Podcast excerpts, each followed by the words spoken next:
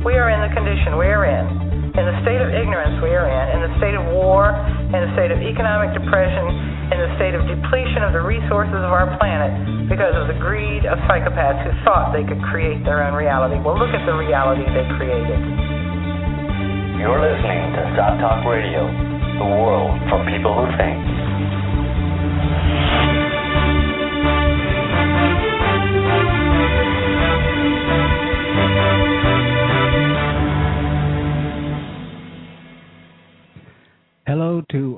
Listeners and welcome to SOTT Talk Radio. With you this cool Sunday in late May is Joe Quinn. Hi there. Jason Martin. Hello. And myself, Niall Bradley. We're also delighted to have with us this week a friend and colleague, Anne, who's an editor at Sott.net. Welcome, hello, Anne. hello. Okay, I'm sure our listeners are aware uh, of another so-called terror attack last week, this time in London, England. London, we thought, England. We thought we'd begin by, well, just discussing what happened, I suppose, as a kind of a recap, um, and then try and put it in the context of other recent attacks. Obviously, the Boston bombings, and before that, the Sandy Hook school shooting, which wasn't technically a terrorist attack, but as we've discussed, it has the same net effect. Um, as if you've seen our, our radio show advert when we put it up, you'll know that what we really want to get into is this pattern that's developing where you've got people, particularly online, they're, they're, they're, they're kind of framing these events as complete hoaxes from start to finish. Just at the outset, I'll just say it just seems off the wall to us. I mean, us seasoned conspiracy theorists. so, before we get into it, though, let's look at what happened in London last week. So a guy, two guys in fact, are filmed. The first I saw of it was a headline in the English paper, The Guardian, with the video of two guys, bloody hands. Hang on a minute. What are we talking about this week on the show? Uh, conspiracy theories. Just conspiracy theories, or a particular aspect of conspiracy theories? I don't. I don't know what happened in London though. I'm. I'm. I'm, I'm curious. Well, we'll get into that, but the, basically the topic of the show is conspiracy theories. But that's a very broad topic. Um, specifically, we're going to be looking looking at um, the way conspiracy theories have evolved of late, since uh, really since the Sandy Hook shootings and the idea of actors and hoaxes, because this is something that's fairly new. Um, particularly in the sense that in the way that's being dealt with, uh, the, the emphasis that is being given to the idea of actors and hoaxing, and that to some extent the actual terror attack didn't happen at all. Mm. Um, and we saw it on 9 11 uh, a little bit with the claims of uh, fake planes uh, and holograms and things like that. But um, until, as, as far as I can see, until um, Sandy Hook, there was no major kind of push uh, to to pitch terrorist attacks or shootings or terrorist attacks of any of any flavor as hoaxes, as they didn't really happen or they were in some way staged. Uh, it's it's a st- it's a step further than just saying the government did it. It's now saying the government didn't do it in a did it kind of way. It certainly appears to be the latest var- variation of a counterintelligence program that's working very, very well. Well, I mean, the interesting thing is why it works. I think you know. I think the problem is, that people just they're very sensitive, and it really is hard for people to think that the government may have been complicit in some way or directly responsible and planned, or some you know people to you know go into a room and shoot a bunch of kids, you know, in school in America, right? That's a it's a painful idea to to have to accept, you know. So they'll they're willing to accept almost anything other than that because I mean, I mean, what do you do when you're in a world where where people who are supposed to be responsible in your government, if there's now there's this evidence that they're going into a room full of kids and shooting them up, what are you going to do? You know, I mean, they're going to lash on to anything. I think that's part of it. I think part of it. That's that, why it's successful. I think part of it is that they sense they're not being told the truth. Yeah they they can feel it, but they don't know exactly how they're not being told the truth. So they start to look, and then they are very very effectively herded in a certain direction that ensures they're never going to get to the truth. Yeah, but out of you know fear and pain and the and and the fear of having to to accept a world like that, it is difficult. You know, it's easier to bury your head in the sand. Yeah, absolutely. It's um, that's definitely a factor. But of course, I suppose the the thing I'm trying to say is that up until now it was okay for hardened conspiracy theorists and alternative news websites, etc., to just look at the details of previous terror terrorist attacks or so-called terrorist attacks and blame it on the government uh, to some extent, to one extent or another. But uh, It's kind of morphed. now it's morphed into a kind of, like I said, the government has gone to a new level of deception. Yeah, they're doing it so much it didn't really happen at all. Yeah. And in well, just to give you the recent example, um, so these guys were seen. They, they carried out this attack. They In London. yeah. apparently they knew of this British soldier, ran him down in his car, not far from his barracks, in Woolwich, South London, and then proceeded to drag him in full view of, I think, up to a hundred people, and decapitate him with a butcher knife. It was filmed by someone who was nearby. The culprits were then interviewed, or they gave some statements to this this filmer, and uh, next thing it's headline news. Not just headline news. Well, that's understandable. It was a horrific attack, but it's headline news, and the British government calls an emergency Cobra secret intel meeting where they got that to get together the entire cabinet and the head of MI5 and the head of their their their, chair, their chairman for intelligence the committee stuff. and it was kind of okay. Well, someone's been murdered brutally, but I'm afraid it happens rather frequently in in London and Yep. other places. So, But what was their solution to the problem? How well, can one, they of the, prevent? one of the very first things being discussed apparently was clamping down on extremist websites. Mm-hmm. Now, And guess how they define extremi- extremists? Anything they don't agree with. well, yeah, down the, the fine print towards the end of the article will tell you, well, the, by, by extremist websites, we are of course referring to jihadist forums For where these guys supposedly hang out. For now. for now. Mm-hmm. But the first 10 paragraphs, and no one really gets any further than that. They read that, oh, the internet's a problem. That's the take home message. Yeah. Well, this this particular attack had um, had all the hallmarks of um, a planned operation by. It seems by more than just these two guys, you know. Um, the like in so many other so-called terror attacks, uh, the guys involved had an intel background in the sense that they had been contacted by British intelligence uh, several years ago, and you know who knows what happens af- after that, but it's on the record that they were officially on the official record that they were they had been they were under the radar on the radar of, of British intelligence and had been contacted. Had been one of them had actually been been asked um, if he would work for British intelligence. So we Yeah. see this over and over and over again, these situations. Yeah. were the people involved. And you know, so as Niall was just saying, um, there are many stabbings, and it wasn't just it wasn't just it wasn't that they they knocked him down, knocked the soldier down outside the barracks in their car, and then got out and started stabbing him. And allegedly, because I d- still don't really believe this until I find some hard evidence. Not that I might ever get that, but that I still don't believe necessarily that that they that they decapitated him, or even that they were trying to.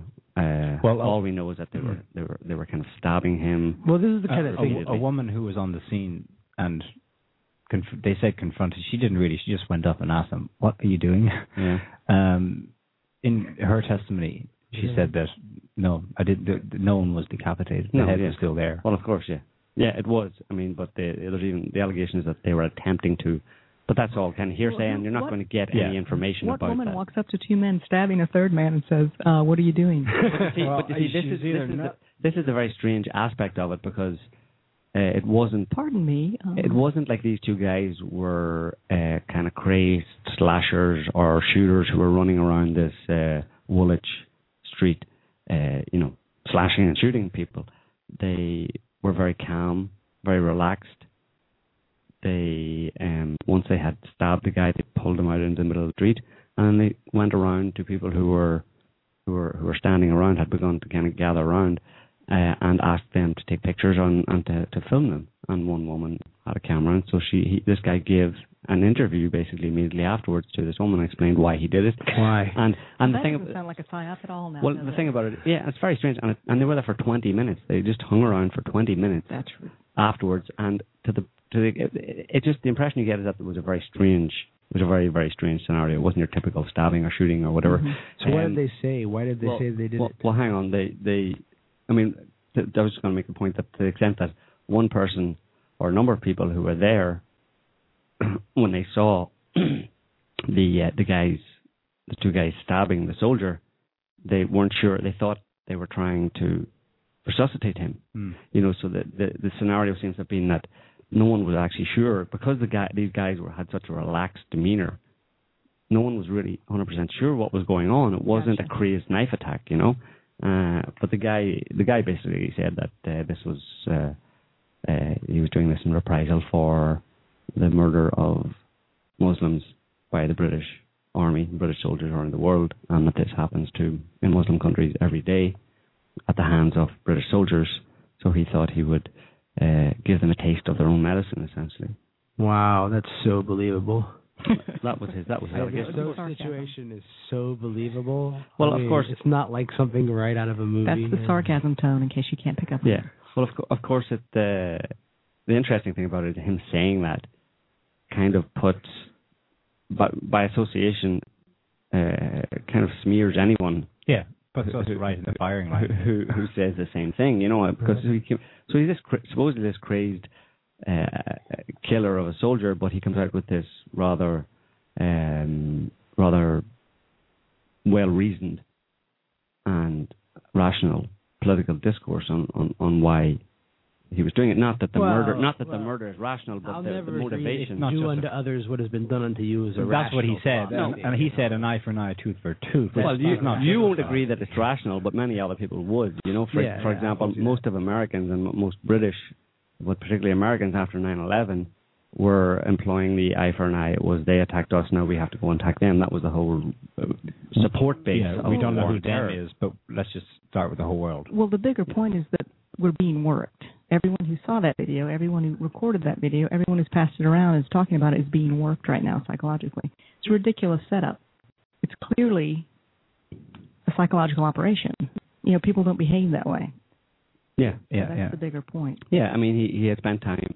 He was actually the guy's name. Um, there were two of them, but the guy who supposedly did the killing was um, his name.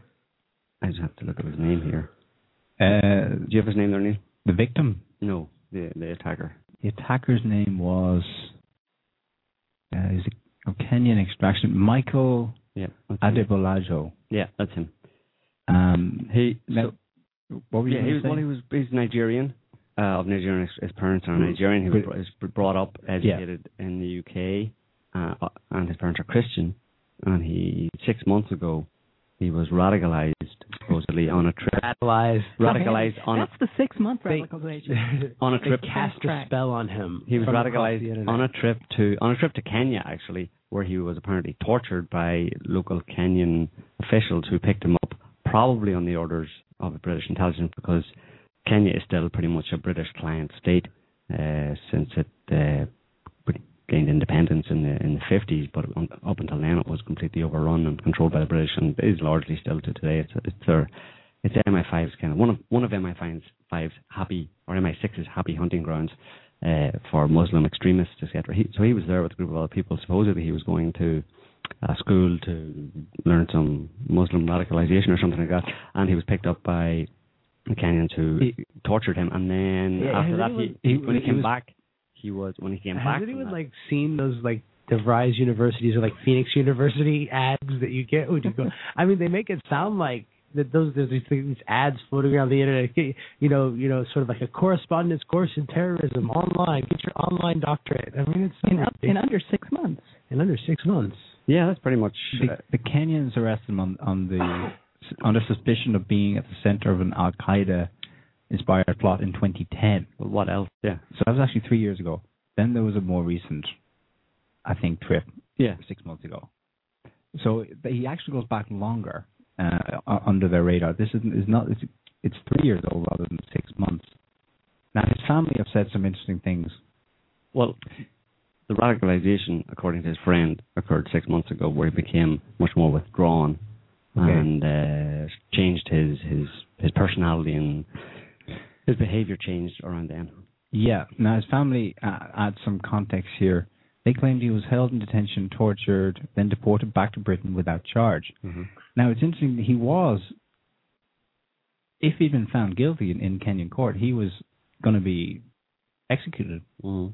Something intervened. The next thing you know, he's back on a plane to the UK. And MI5 are harassing him. Pestering was the word his uh, members of his family used. He was pestered by MI5 agents pressuring him to become an informant for them and infiltrate radical Islamic extremist groups.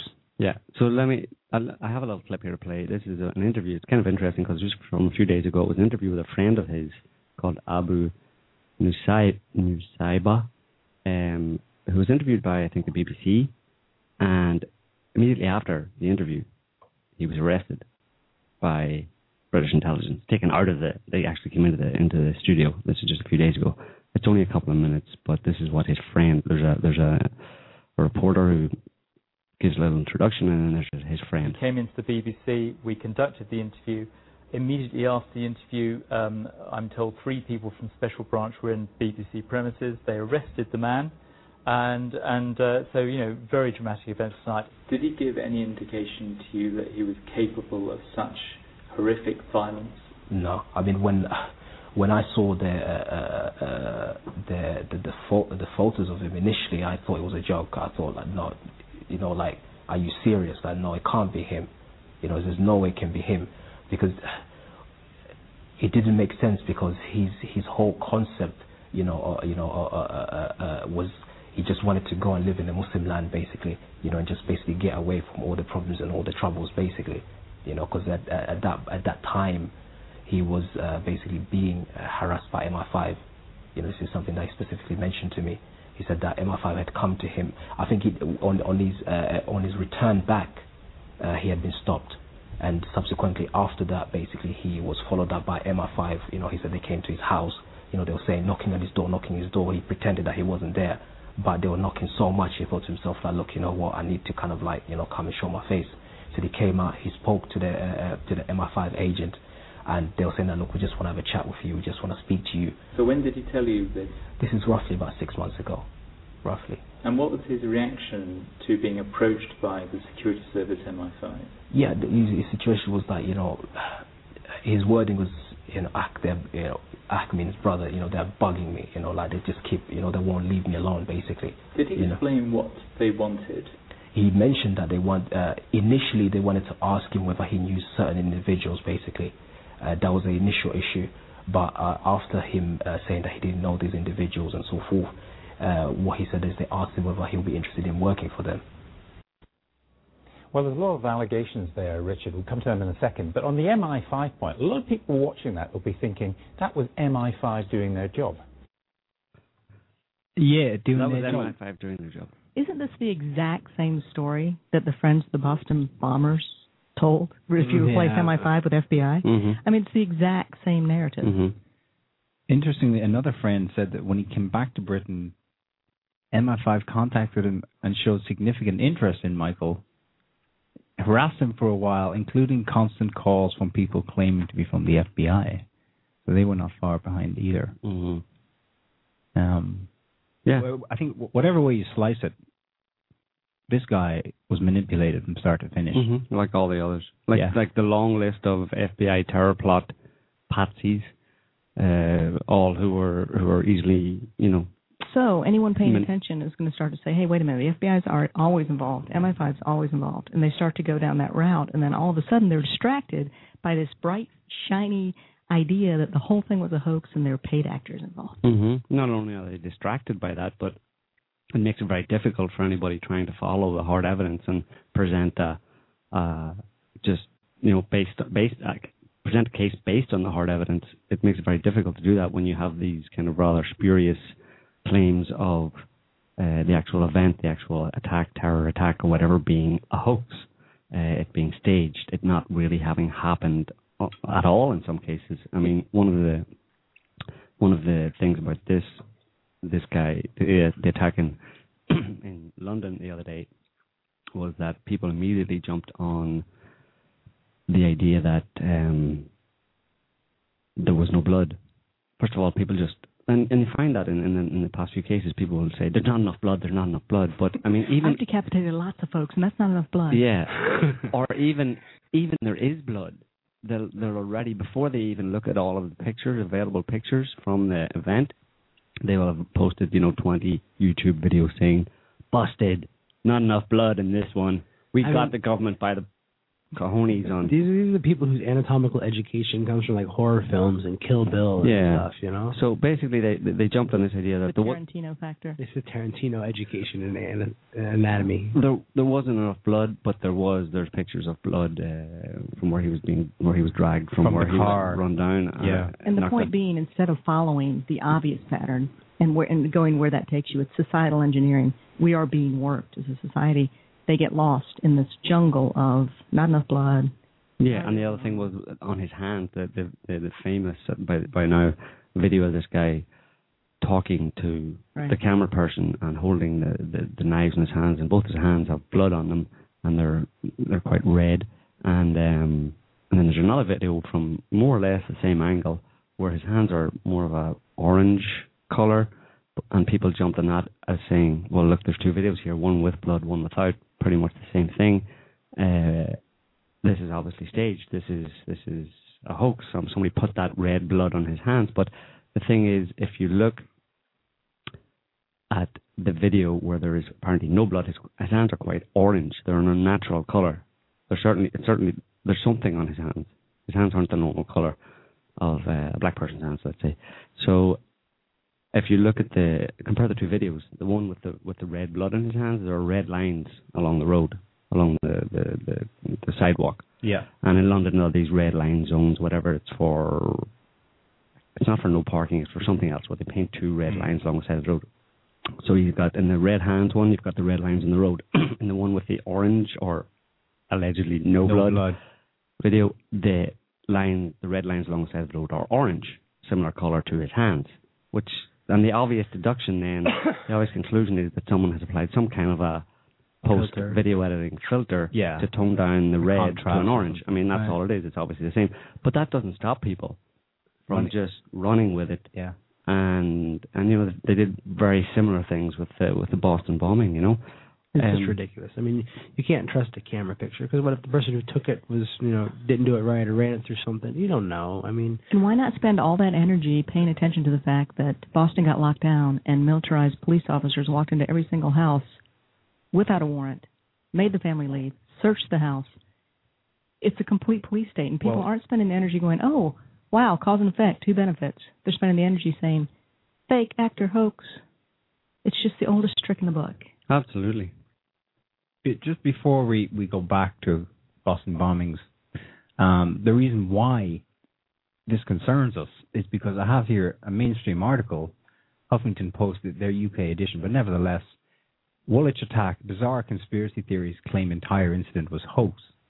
So they can refer to these things and put them up there as if theories. as if this is what the all the wackos out there are thinking about hmm they they don't they refer to that video Joe described where someone's obviously deliberately applied color contrast to make it seem like there was no blood on on the attacker's hands, and then they proceed to name particular sites. You know, i.e., go to this one and check it out, see what they're saying, and they they quote, you know, they they quote some of these commentators, not just referring to this attack, but referring to Sandy Hook, Boston bombings, and this current one, all in the same context, namely that they were hoaxed from start to finish. hmm So this is why it concerns us, and this is why we want to talk about it today because it's uh, Well, you, you get discredited by association. Exactly. They throw, you know, It you're all. runs the train of legitimate inquiry off the tracks. Exactly. It speeds it up to the point where They they included a comment, the Huffington Post, which is dead on, but not for the reasons that that, that is assumed in the article. Conspiracy theories in the aftermath of tragedies are becoming ever more common as fringe groups pick up pick apart police video and media reports, often causing pain and suffering to genuine victims they accuse of being actors. And that, that if you think about it, that would be a completely legitimate response. People heard that the whole thing was faked and they are directly affected by it. Maybe they knew someone or whatever. Well, Jesus, that Yeah. that right there is going to hurt. You know, Yeah, absolutely, yeah. It's so hurtful. Yeah, it's and it's just just in case people um, misunderstand what we're saying here. We're not saying that there's only so far you can go because people won't understand it. We're talking here about claims of evidence of conspiracy that are pretty easily debunked.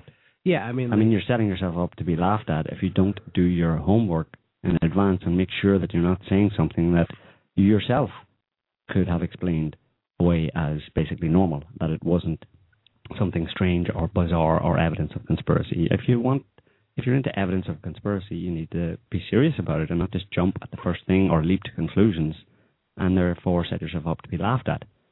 I mean, why would you why would you want to do that? And I mean, I don't understand why so many formerly fairly sober, rational, and sane conspiracy theorists who have written and talked about other aspects of terror attacks and the war on terror and 9/11 have all, and I mean all, with the exception of Sott.net, have all jumped on this actors and hoaxing bandwagon. I really, I, I'm, I'm struggling to get my head around why these people who, like I said, seem to have a fairly decent brain on them, have just lost the plot. it certainly appears that they have fallen for a classic counterintelligence program, and it's that simple. I mean, I think that there's been enough work done since 9/11 on revealing some of the hands behind the curtain, at least revealing the fact that we are not being told the truth. We are not being told the truth by the media. We are not being told the truth by our government, and people are really starting to delve into that and and prove it and explain it in a rational way. Mhm. And so, what's the next step of the counterintelligence folks? Hey, let's let's run that train off the tracks. We'll Mhm. speed it up as fast as it can go. We'll use a lot of emotion, Mhm. hook a lot of people. You know, they won't know what to believe. Let's Mhm. do it. Well, on the on the hands thing, on the blood and no blood on the hands of the guy in London, there's two possible explanations as as I see it. One is that the media applied that kind of contrast filter to make it look like there was no blood or there was a difference in the in the color of the the blood on on his hands, in an effort to uh, pander to the squeamish sensitivities of the British public, or someone out there in YouTube land decided to upload it to deliberately provoke the fakery and hoaxery Oh yeah. people to to do it around this one as well. You know. I, I'm leaning towards the latter because I mean, after Sandy Hook, the, the thing that struck me most was that not so much that these ideas were being uh, were out there and being discussed, but the sheer coverage they were receiving. When Anderson Cooper trashed uh, the idea that Sandy Hook uh, Was anything other was than- anything other than what we're told it was, he referred to the the idea that it was all a complete stage, Well, that there were actors. That's And so being As a result of that, It's so easy to do. as a result of that, videos on YouTube and elsewhere on social media promoting this idea, their coverage exploded. I mean, they're getting like 10 million hits. Yeah, I know. And then the reasonable insidious. voices trying to say, you know, well, if you look at the historical context, blah blah blah, are just drowned out by this this noise. Mhm. They just they create their own competition and they control the debate Yep, by exactly. having both sides of the argument. We we we've got a call here. I think I'm going to go ahead and take it. Hi, Hello. caller. What's your name? Hi, what's your name? Where are you calling from? Hello, I'm Gabby. I'm calling from Spain. Hi, Can you Gabby. listen to me? Hi, Gabby. hello.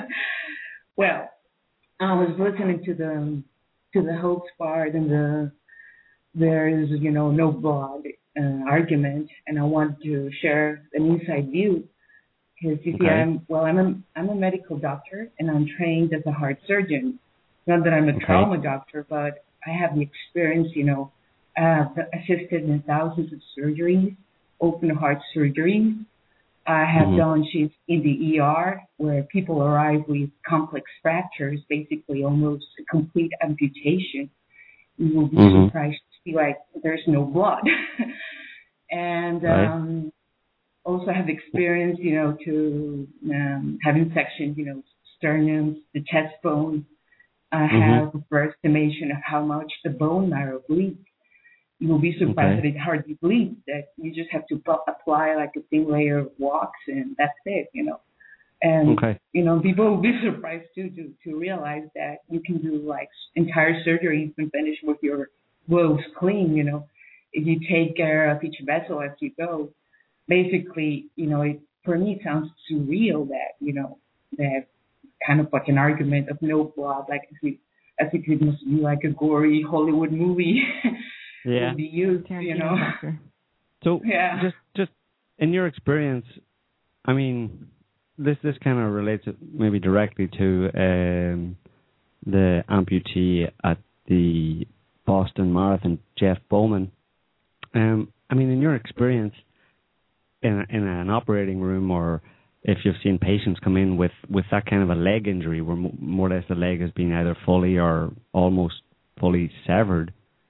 Um, is I mean, is there should there be blood? Kind of. I mean, um, we're not. Um, I- if you have any experience, it would be actually quite useful if you experience of of kind of amputations in hospital of Yeah, I, of I, people's I've legs. Because surely when you when they cut off a, a leg in a hospital, they have to have some way of making sure blood doesn't squirt anywhere if that is what actually happens, right?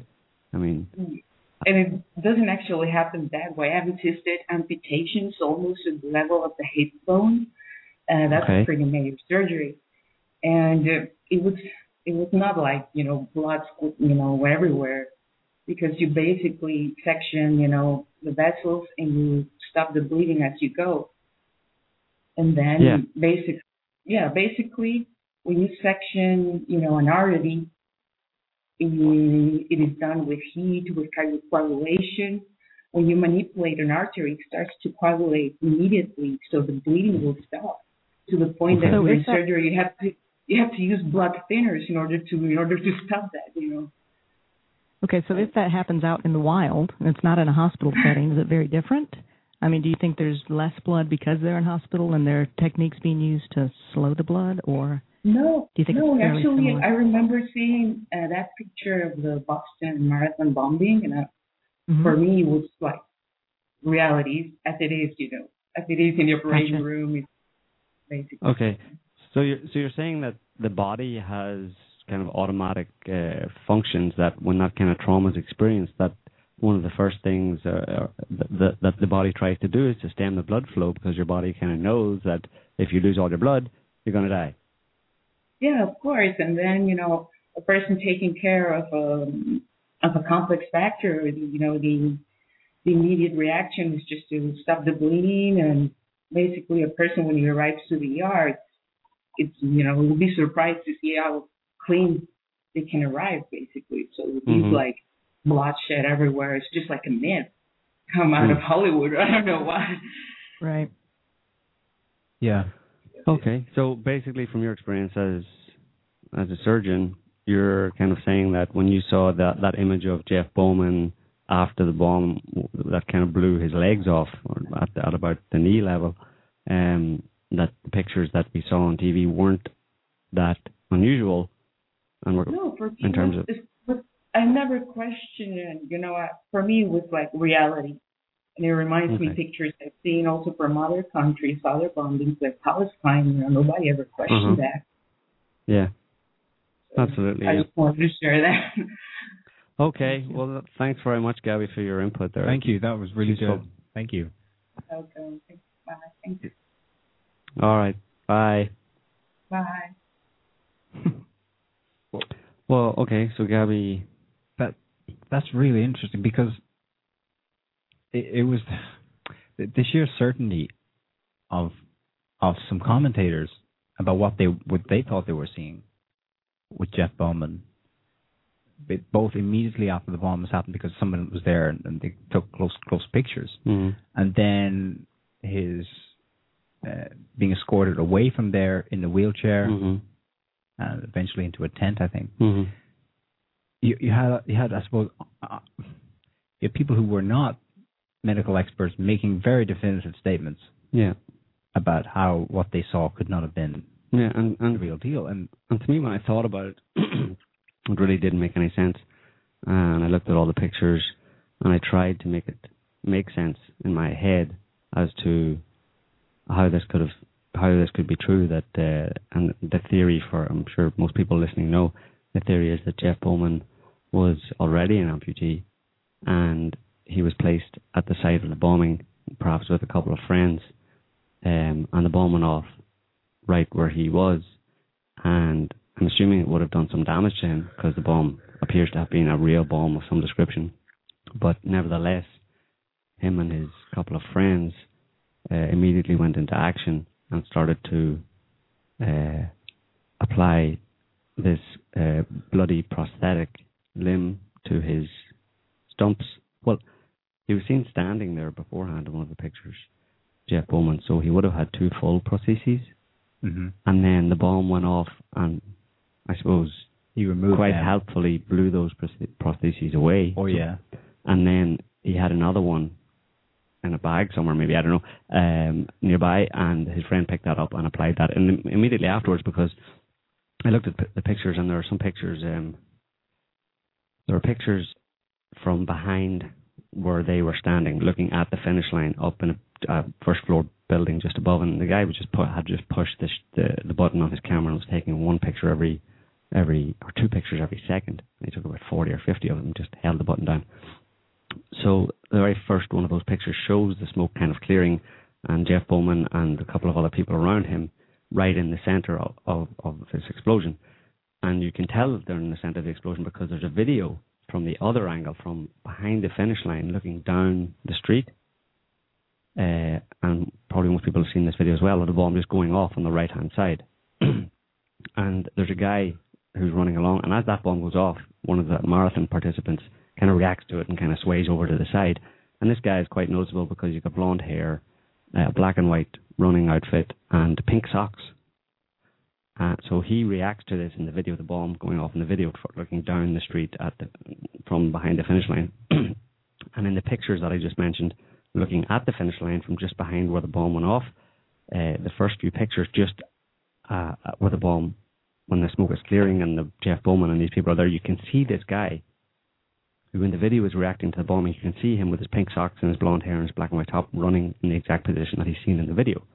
So that kind of those two pieces of evidence kind of put Jeff Bauman and these other people right in the position where that bomb went off, and it was seems to have been a proper bomb because you can see the kind of the the advertising uh, signs and stuff that were on the railings kind of blown out, you know, as the bomb went off. So it was a pretty a pretty strong concussive force, you know. So, but nevertheless, as we said, as we've said, um, these three guys, these three people, Jeff Bauman and two others at least, uh, somehow survived that blast. Uh,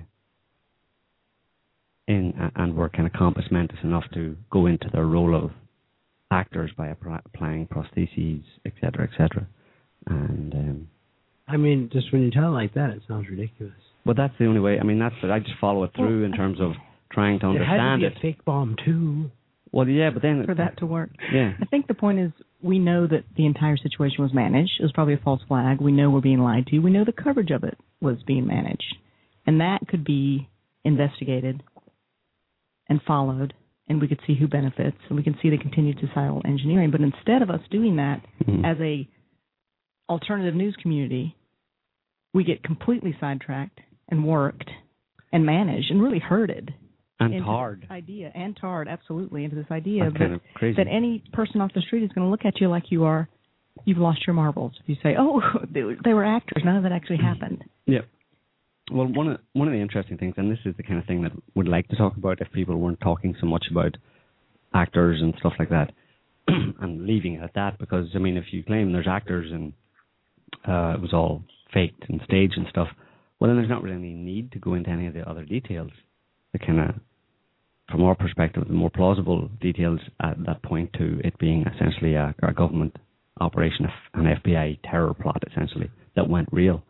Um, we've mentioned Again. we've mentioned before in previous show about the the warnings from the police department to the Boston Globe that a bomb was going to go off uh, in one minute, and this was two hours before the bomb actually did go off. So security officials somehow knew that a bomb was going to go off two hours before it did go off. But the other thing about the two brothers uh, that were framed for this for this bombing, um, there really what people forget is that there's nothing actually there's no real good hard evidence to connect them to it. They were just two of many people at the marathon that day watching the marathon who had backpacks on. And people seem to have decided that because they had backpacks on and the bombs were allegedly in a backpack, then that must they must have been the ones that did it. It's But- a marathon. Thousands of people have backpacks on. Absolutely, yeah. they have a change and they of put them- clothes. They have their tennis shoes. They put them on the ground. Yeah. You know, everybody's putting backpacks in the ground, but the idea seems to be that these these two guys were the only two that put their backpacks in the ground. You know, when when actually reports afterwards said that, you know, in the aftermath, uh, security officials and ambulance workers were going around picking up hundreds of backpacks Yeah. that people had left on the ground. So, um, but the, but the main evidence supposedly is uh, against them is the killing, the shooting of uh, the policeman outside. 7-Eleven or whatever. No, it was actually outside. Um, University. yeah. Uh, outside MIT. Yeah.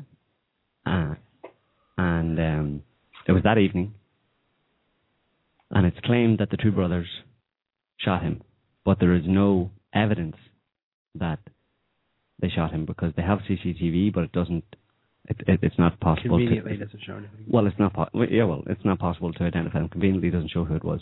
Um, the they claim that they just walked up to him and shot him because they wanted to get his car, uh, his gun, but they didn't take his gun. They wanted to get. would They So- shot him to get his gun. But they didn't take because it. they didn't have their own gun. They had a gun, but they, maybe they wanted another one. But certainly they didn't take his gun. He still had his gun on him when he was found.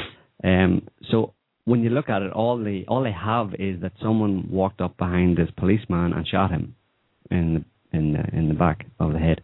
Um, but they pin it on the two brothers, and it's important for them to pin it on the two brothers because that pitches them then as these crazy people who shoot cops who are likely to Yeah. have done the bombing. It's just And the only other piece of evidence corroborating that is the alleged confession made by the older brother when he later hijacked. Before uh, he was murdered. Yes, when he hijacked the car. Uh.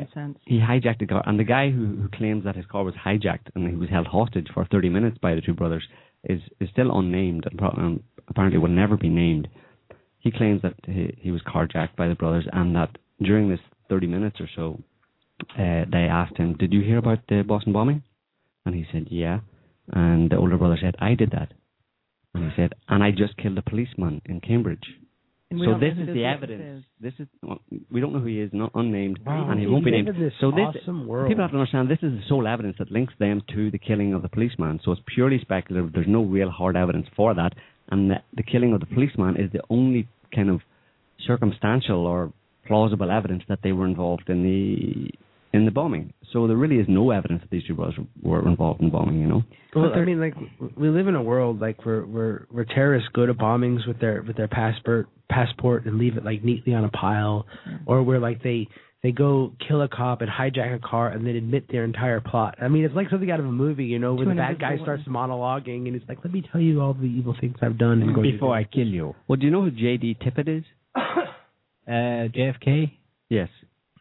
He was a police officer. J- J.D. Tippit was a police officer in Dallas who was shot, allegedly, Oh by Lee Harvey Oswald. And in exactly the same way as we've just talked about in the two brothers having shot this cop, it was claimed, it was pinned on Oswald that he shot this J.D. Tippit, and that was the only thing that made him a plausible, uh, the plausible assassin of JFK because there were loads of people in that building that Oswald was seen coming out of, and none of them seemed to, uh, at the time, none of them seemed to have thought that he was the one. They didn't see him running down the stairs sweating with, you know, gunpowder on his, you know, fingers or something, and, and, and, and, you know, looking a bit worried. He, he was just working normally.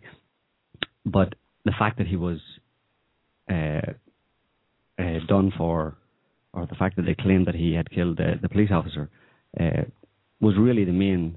I mean, I think um, Jim Garrison. Well, Jim yeah. Garrison actually said that if Oswald was innocent of the Tippit murder, the foundation of the government's case against him collapsed. Yeah. And that is true. And the thing about it is, is that the Warren Commission completely ignored conflicting eyewitness testimony that there were two people that shot J.D. Tippit, the policeman. One of them, two people, one of them got out of a car, went over, shot him, and then and got back in a car with another guy, and they drove away. But supposedly Oswald just walked up to him and did. So it's it's, it's an interesting parallel there between the two. That both of them are connected by the, both of them are are the patsies or framed as the patsies because It, it, they ser- shot a policeman it serves to for no reason. it serves to demonize them there and then, and then it justifies the subsequent manhunt, Well, it's Yeah, interesting. and they would- already Absolutely, they he's would guilty. It creates the manhunt. Yeah. and it gets the police on on their Gets- side absolutely. totally because oh they Oh, they shot a shot police one- they officer, shot well, one of he's a ours. dead man. Yeah. It's interesting they use the exact same technique, though. I mean, I think that would be called a calling card. Yeah, it's, Yeah. yeah, it's their it's their signature. You know, Yeah. I mean, it's either that or they're just really unoriginal. Yeah. Or both. And a few few other things um, that are strange around the, the the Boston bombing. There's a guy called uh, Todashev. He's another Chechen. He was a friend living in Orlando. Uh, a friend supposedly of the the older brother, the older Tsarnaev brother. And um, this was just last week, I think. He um, the FBI had been harassing him, and apparently, according to friends, he was saying that he felt like he was being set up. But the FBI had uh, come around to his house and interviewed him a few times. And on the third and supposedly final interview, for some unknown reason, he lunged at the, or is alleged to have lunged at the FBI agent with a knife. So the FBI agent shot him, but the FBI agent, it was lucky for the FBI agent because before he did that, he had confessed the murder of three people and implicated uh, the elder Tsarnaev brother of the Boston Marathon bombings in those murders as well. But then he shot him, so he couldn't uh, testify in court. but- thought he had a gun. and then you had these two FBI agents who were This wouldn't even out on a lot. training.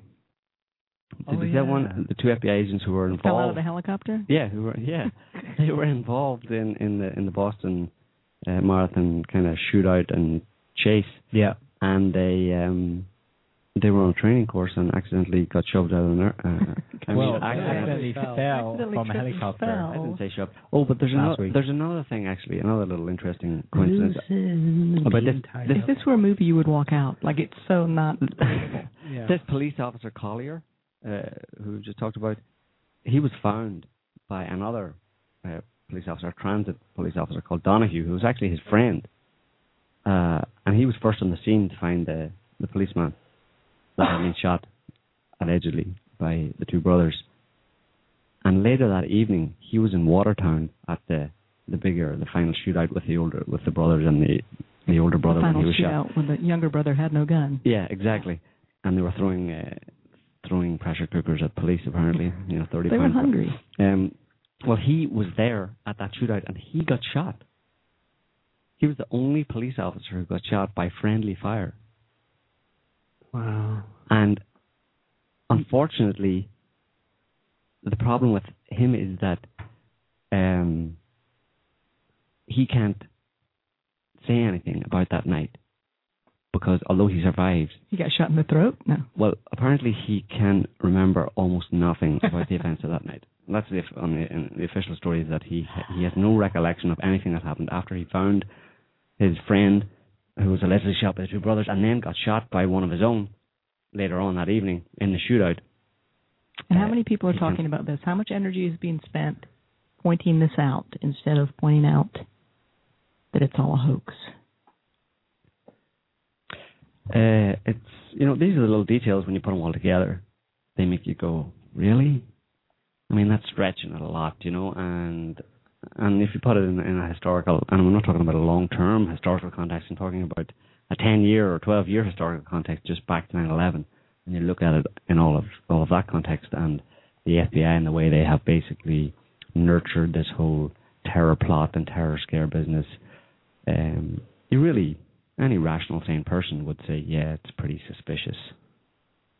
But the rational sane people will flee Mm. in horror at the claims That it of, didn't act- happen of actors and staged and you know blue screens and Yeah. et cetera, et cetera. So you just nullify your argument. You may as well give up. You may as well not bother trying to put together some hard evidence and really trying to convince people with with with a reasonable argument if you're going to either include the hoaxing thing and the actors thing, or if you're going to, well, you're, if you're if you're caught up in the association of it, well then you're you're screwed as well. Even if you don't agree with it, you're you're screwed. You know.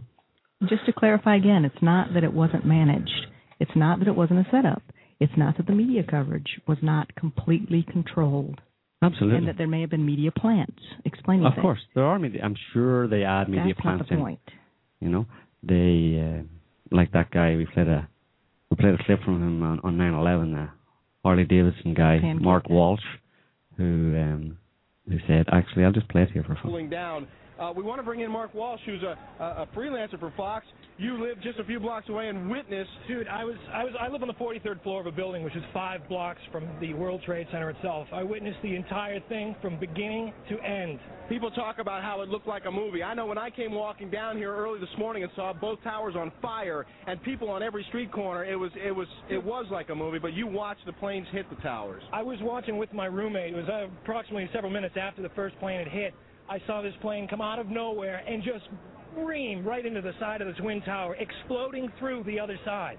And then I witnessed both towers collapse, one first and then the second, mostly due to structural failure because the fire was just too intense. Uh, You gotta love Really? that. I, really? I wonder. He was he was remote viewing the NIST report that came out five years later. Wow. Uh, that said exactly that. According to page 276, according to structural failure because the fire was so hot. I wondered. Wow. Um, He's an example of a media plant, by the way, and that's that the kind of thing you'll plant. get. That's the kind of if you want to use the word, word actors, but we don't. Media plant is better. People on Well, the they're scene. not actors. It's very important to understand that these. Well, they're doing their guys are job. working. It's Yeah. their job. It's not, they're not. It's not a job to pretend. I mean, they.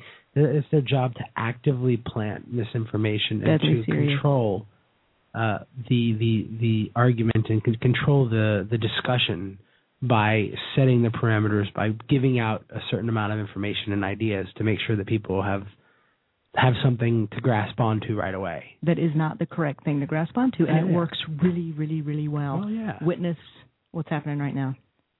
Everywhere. Yeah, it there there is room, I think, for you know at least considering and entertaining and investigating the idea of well actors because well, of course there is. You have- because you you have there, there are people. I mean, a lot of people have pointed out that they, when they carry out drills, Mm-hmm. they do have hired people to pretend they're injured or pretend they're rescuing or what have you. true, true, true. That that is all true. But the the problem is that there are this idea has been conflated with what we're talking about, which is people on the ground managing the information and or back in the studio managing the information. Mm-hmm. And then you've got uh, other people and, and a lot of people will pick up on it and, and they'll apply their own reasonable critical thinking to it. And they'll say, well, okay, I, I can't accept that there was just all actors. Maybe there was one or two actors in there, but, but it was a real bomb. But they still don't think it through. If you think it through, the only way you could have an actor actually agree to put himself in the line of fire, I think, is if the entire cast in the immediate area is in on it. Mm-hmm. You, Not only you- that, but you need like- to set up almost stage props. That can't have been a real street. Who are you going to get to go into a situation where a real-ish, real-ish bomb is going to go off? I mean, even if you got them there with the idea that they weren't supposed to do it, and they, they would totally. It's the problem is it's a management nightmare. You're going to pay actors who are notoriously kind of flaky to begin with, Unless I mean, they're mind controlled or something. Oh yeah, okay. So I mean, but you're gonna have to deploy this giant mind control apparatus too. I mean, it's so expensive. It's so much easier for like two or three FBI agents in a back room at the water cooler saying, you know what? Why don't we just fake a terrorist attack? You build the bomb. Take it live. You know, I'll call in this thing, and it takes three guys. They set it up. They drop the bomb. They blow something up, and it's so much cheaper and more effective than deploying like mind control subjects. They had to brainwash them and set aside a facility for their brainwashing, and they got to pay all these people, and it's all this money. It's just so really expensive. Mm-hmm. It's like the whole holographic plane. Right. And once again, and just like 9/11, you know, it's these people focusing on the minutia of the situation rather than focusing on the bigger picture, which is the whole point. The whole point is as a society, we have been engineered through trauma and fear and we've lost everything that previously defined the society before the year Yeah. 2001. Yeah. And that's the big picture. And people won't go there because they're being distracted by these extravagant stories, you know? Mm-hmm. And these simple realizations have the power to bring people together. I mean, the 9 11 truth movement, think of what it could have been against what it is. And this is the reason why the minutiae are endlessly, endlessly debated, And or off into cul-de-sacs. It's Because yeah. if, if people were realizing these things en masse, it, it would be game over for perpetrators. Mhm. So we'll spin it and spin it in this direction and this direction, and in the process, destroy a 9/11 truth movement. I, I don't know how many times I hear whenever something is exposed, you know, oh, it's been busted wide open, Mhm. and this is great because more and more people are waking up, and yeah, or it's a rallying call, you know. but do, objectively, really, They're being lied to. I think people, I think it's getting It's just more and it's more getting fractious. deeper. Well, it's just yeah, the, the lies and manipulation just are just getting deeper, you know. But I think I don't know if it's people. I mean, I'm pretty sure that it's uh, like as as Anne was describing earlier on that it's it's uh, essentially a COINTELPRO operation It has to be. to to seed this idea to ridiculize uh, conspiracy theorists and to stop anybody Just look at the effects. It's I mean, that's all you need ridiculation. to- Ridiculation. that's a new word Just I look at coined. the effects. That's all you have to look at. The effects Yeah. are people are not paying attention to the But- fact that there's no writ of habeas corpus. Your phone calls are recorded. Your emails are recorded. You can't get on a plane with a bottle of water. You have to go through a naked scanner. You have no privacy. Your medical records are now the property of the federal government. Wake up, guys.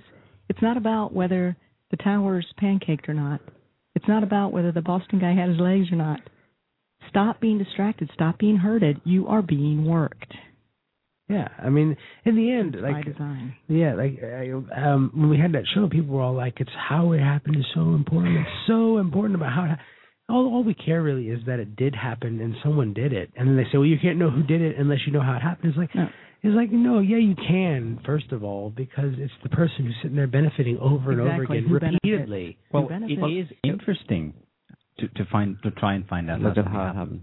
It's the emotional weight that that comes with every, every little thing. Yeah, well, it's the how it happened is for your day in court Yeah. when you've got that far. How far are we Well, from a day in court happen. over 9/11? It's kind of never, right? So the how, no matter how compelling your evidence is, the how it happened is is is important, but it's in terms in terms of convincing people that that that there's something wrong, as Andrew said, it's it's much more instructive and useful to basically point out how their lives have been changed as a result of this event. in all in all truth, that's a bad analogy because if we were to follow the the the American or even you know the Western jurisprudence kind of methodology, then yeah, they would be obsessive about you know no body, no no crime, have to know how it was done, and that's not necessarily the best thing because the court often you know people can get off because a glove didn't fit. You know if the glove don't fit, you must acquit Yeah, but type of thing, and that's not the way it should work. It's not that you have to know every single detail of how something happened before you can say that a crime has really been committed. But if you switch true. your perspective from the crime being 9/11 itself to the crime being what had, the dismantling of a exactly, republic, there you go. then you can gather all your evidence. Yeah. Well, it. I, I would say when you get at the, the point that you get to your day in court, you have um, the motive you've established. You have the the, the co- motive and means. motive and me- well, the motive and opportunity, let's say, and then the means. Yeah. You know, so once you've got them down on the motive and opportunity, the the perps, then you would introduce your this is how it was done. But so it essentially should be the last piece of evidence that's put in place once you've got a a case closed on all the other ones. You know, on on on. on Well, I mean, I but mean, as you say, it's never going to get to court. So let's face those facts and let's just do what Anne has been saying. well, it is. which it is, is going to go to inform people. in a certain sense. Well, but not, in the way we want it to do. It's it's. I mean, you look at the history of humanity. It always goes to court, just not the way you want it to. Mm. you know, I mean, always. All empires fall. I mean, look at what happened to Russia. You know, people didn't do anything about the corruption until it ate itself up and collapsed. And that's what's going to happen to American empire. Probably, it's going to eat itself up and collapse, or some sort of cosmic thing will happen, or some natural disasters will happen. I mean, because look, a giant two-mile wild tornado. I mean, that's not a conspiracy, you know. In the that's true, it will. But in the Katrina, meantime, things like that, you know. in the meantime, wouldn't it be great if people could actually see a lie for what it is and learn to see the truth for what it is? Absolutely, that's the point in the end, I suppose. And that's not what's happening. No, it's not You know. because of the the agent provocateurs who are out there, just just just making mischief. They're just creating, you know, bullshit theories. You know, sitting there with their Photoshop. And a lot of people who are really sincere about trying to figure out the truth give up. Yeah. They're like, "Oh my God, there's so much noise. How do what what, what way do I turn? And walk Uh, away. What's true? What isn't true? How can I even tell? I give up. I give up. And not only not only that, but you get you get attacked for uh, for trying to point out uh, try and the be flaws, rational, yeah. trying to be rational about it and keep it real, and actually caring about that wider audience who may still be plucked from the some of you may still be plucked from the fire, Mm-hmm. and, and trying to keep your arguments fairly rational and using hard evidence. Uh, because of the understanding that that's really the only way you're going to reach those people, if you're going to reach them at all. But you're really just uh, destroying your argument if you if you use bogus evidence uh, that they can't accept because it's so outlandish and can be proven to be false. But on to what, what Niall was saying is, you know, it, it, if someone comes up with the theory, hey, what if this was all made up actors? You know, should we investigate that? Yeah, obviously, any theory you have to investigate it because you have to be Mhm. scientific about it. You Yeah. can't just discredit something and say, oh, that's ridiculous. Well, there's no such thing as a ridiculous theory. There's theories that can be proven, theories that can't be. You know, simple facts. Um, but at the same time, I would say that there's a certain thing about if someone comes to you and says, you know, I was raped, you don't say, well, no, you aren't. You know, I mean, you assume that a crime has been committed until you see some evidence that it hasn't been. Mhm. And you know that's important. That I mean, when there's victims involved, people who are suffering, it's it's just really not kosher for you to go in and say, no, nothing happened. Nothing. happened. I mean, you don't start from that. You start from okay, a Yeah. crime, a crime has been alleged here. Let's let's look at the evidence and not jump to the conclusion of oh, it was all actors and stuff because it's mean to It's people who provocative. suffer. It's divisive, and that I think that's by design. And the people who Yeah. follow that thinking are helping the bad guys, if you want to put bad guys in quotes, Yeah. Yeah, I mean, That, whether they mean to or not. That that's what it comes down to. I mean, that the very first thing the British government rags on is extremist radical websites, and that plays like right we didn't into see that coming. Yeah. it just plays right into the hands. Uh, I mean, and this coming from a country, the only p- country in the world I think where blade is actually a verb. I mean, And they don't mean rollerblade, right? no, blade. They, they, they'll say they blade people. You know, I mean, Yeah. Really, the, the country is famous for the knife violence. and they, in a way, they, they make no bones about it that the they're at war for people's minds. That this is a propaganda war. hmm I'm going to read some something from an article in the British Independent. Obviously, they're spinning this in the context of oh, Islamic jihadist extremist websites, but Mhm. just I'm not even going to mention that and just read from the introduction. The major battle in the war against extremism is being fought over the internet by elite teams stationed behind keyboards and engaged in winning the hearts and minds of people. The government, police, and other agencies are involved in a propaganda war to counter mm-hmm. extremism. Experts are now bombarding extremist websites to create quote unquote counter narrative messages from survivors of terrorism. Well, yeah, that's what they're doing. Counter narratives. Former radicals also infiltrate forums to spread doubt and challenge the extremist rhetoric. Now, that's not the Islamic extremists there. They're talking about the very people who are most, let's say, who are consciously trying to deceive people with all this nonsense about complete fakery. Um, in other words, they're holding up their own uh, agents provocateurs, and what they're saying is saying, look at those extremists. hmm They're And- fighting both sides of the battle. Yeah, they're they're Well, I they're mean, fighting each other. Essentially, they're, they're they're managing the entire discourse and conversation from both ends, and that's the way you do it most effectively. I mean, they're they're not they're no newbies at this. They've been doing it for a long, long time.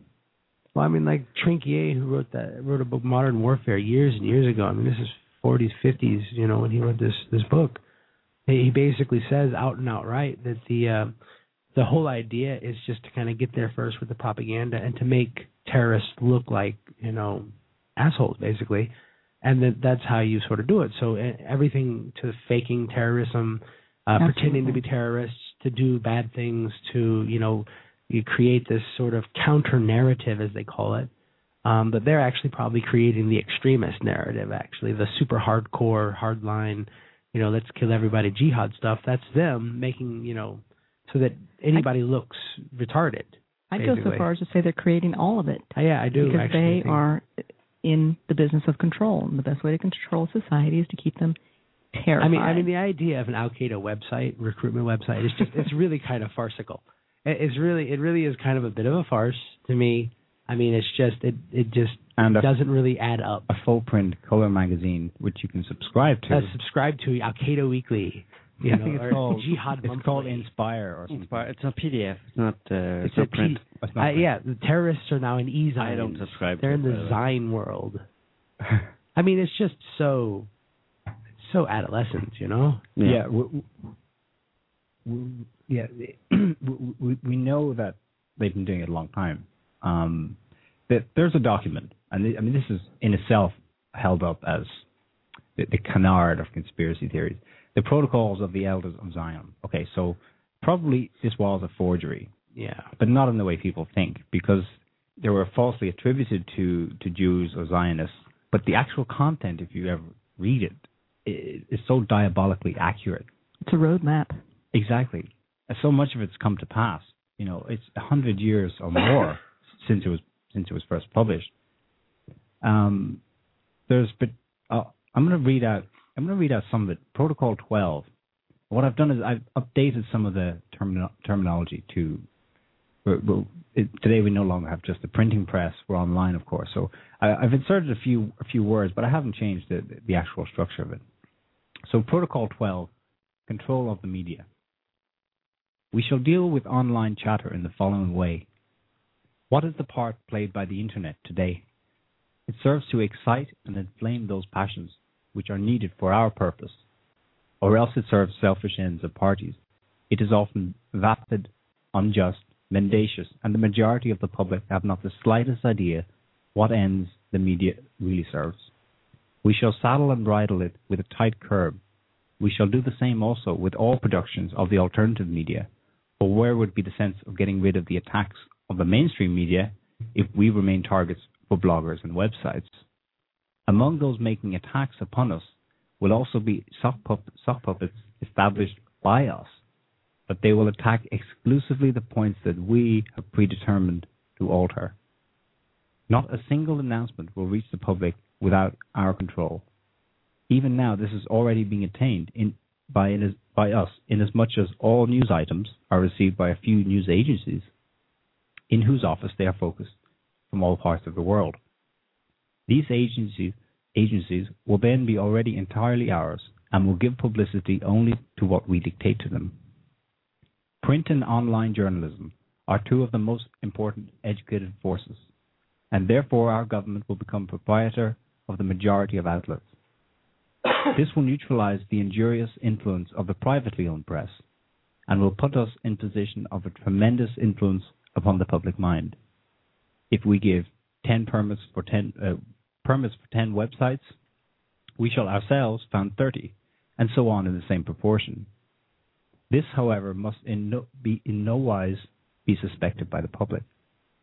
For which reason, all websites set up by us will be of the most opposite in appearance, tendencies, and opinions, thereby creating confidence in us and bringing over to us quite unsuspicious op- opponents, who will thus fall into our trap and be rendered harmless.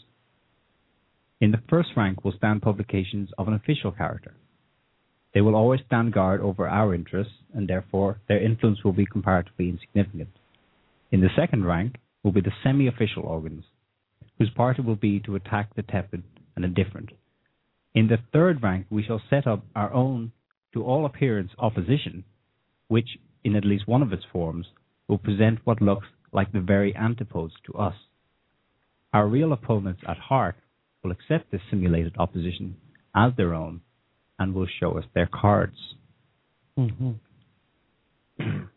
That describes Pretty much what pretty much what COINTELPRO counterintelligence program in the media. is. Mm-hmm. And to to those who would say that, well, the internet has given us the gift of bypassing this, I say, I don't know about that. I mean, it's given technological tools that could bypass it, but which I think have just increased in proportion. Yeah. As was written in that It's a document. blessing and a curse type of thing. Yeah, I mean, it doesn't change anything. It's the printing press on a larger scale. Yeah. The floodgate the floodgates are still open for the noise, Yeah, just and the noise much. just gets pumped in faster and faster and stronger and stronger. Yeah. So the signal gets lost. hmm There's a there's a story just out um, yesterday. A poll. This is from the UK Guardian that a poll reveals the rising fear of clashes in the wake of the Woolwich killing. And it says a YouGov poll shows a rise um, um, shows a rise in proportion of people who believe British Muslims pose a threat to democracy. Nearly two thirds of people believe that there will be a clash of civilizations between British Muslims and white Britons in the wake of the murder of a British soldier in Woolwich. A new poll shows. See how effective it was? Cause and effect type thing, you know. Um, yeah, Cui bono. Who benefits? absolutely. It's the people who want to. Well, there's various agendas being being serviced. One of them, obviously, is to continue to provide justification for imperial wars of aggression in Muslim lands because and we have societal control. Yeah, because we have to fight them over there, so we don't have to fight them here. And oh look, they're here now. We better fight them even harder over there, and also, They hate you for your freedoms. I'm taking your freedoms away. and also to divi- and divide, won't hate you anymore. divide at home. I'm taking your freedoms away, and I'm going to store them and look after them for you. Don't you worry about them. I'll put them in a You're bank. now. Well, it's kind of funny that people have freedoms. That freedom became like freedom became a thing that you have. Like oh, Mhm. you have like X number of freedoms instead of having you either have freedom or you don't. You know, I mean, it's just Mhm. such a ridiculous concept. It's insanity. Well, who who benefits from the Woolwich attack? Well, let's see. A British establishment that uh, was effectively on its knees not that long ago. At least there there was a serious threat um, when there was succession of reports coming out about high high level pedophilia, institutionalized pedophilia in the British Mhm. government Mhm. up to today. The same British government that is completely broke Mm-hmm. the same country that is, like many other Western countries, collapsing economically. Hmm? And these spurious terror attacks that they come up with They're designed to distract are designed to just distract people from the state of their country and also from, like we've said in previous shows, from a cosmic threat that is increasingly present in our skies, and people are, you know, the more and more that Well- the more that people look up to the skies and are reporting on meteorites, etc., flying across the skies, and, and environmental change or Earth changes, climate change, etc. Uh, every now and again, they're going to have to carry out some kind of a look down here. Yeah. You know, your neighbor might be the next killer. He might be the next knife wielding maniac in the street. You know, keep your keep your head down and uh, pray for God's blessing. it is Don't look up. it is raining fireballs, people. Yep. We've got a call here. So I'm going to go ahead and take it. Hi, caller. What's your name? Where are you calling from? Hi, this is Rich, calling from Great Britain. Hi, Rich. Hi, Rich. Welcome, Rich. Ah, yes, hello. I couldn't hear, tell whether I could be heard or not, that's all. You're good. You're coming through. How's Yeah, how's good. life in how's life in Blighty?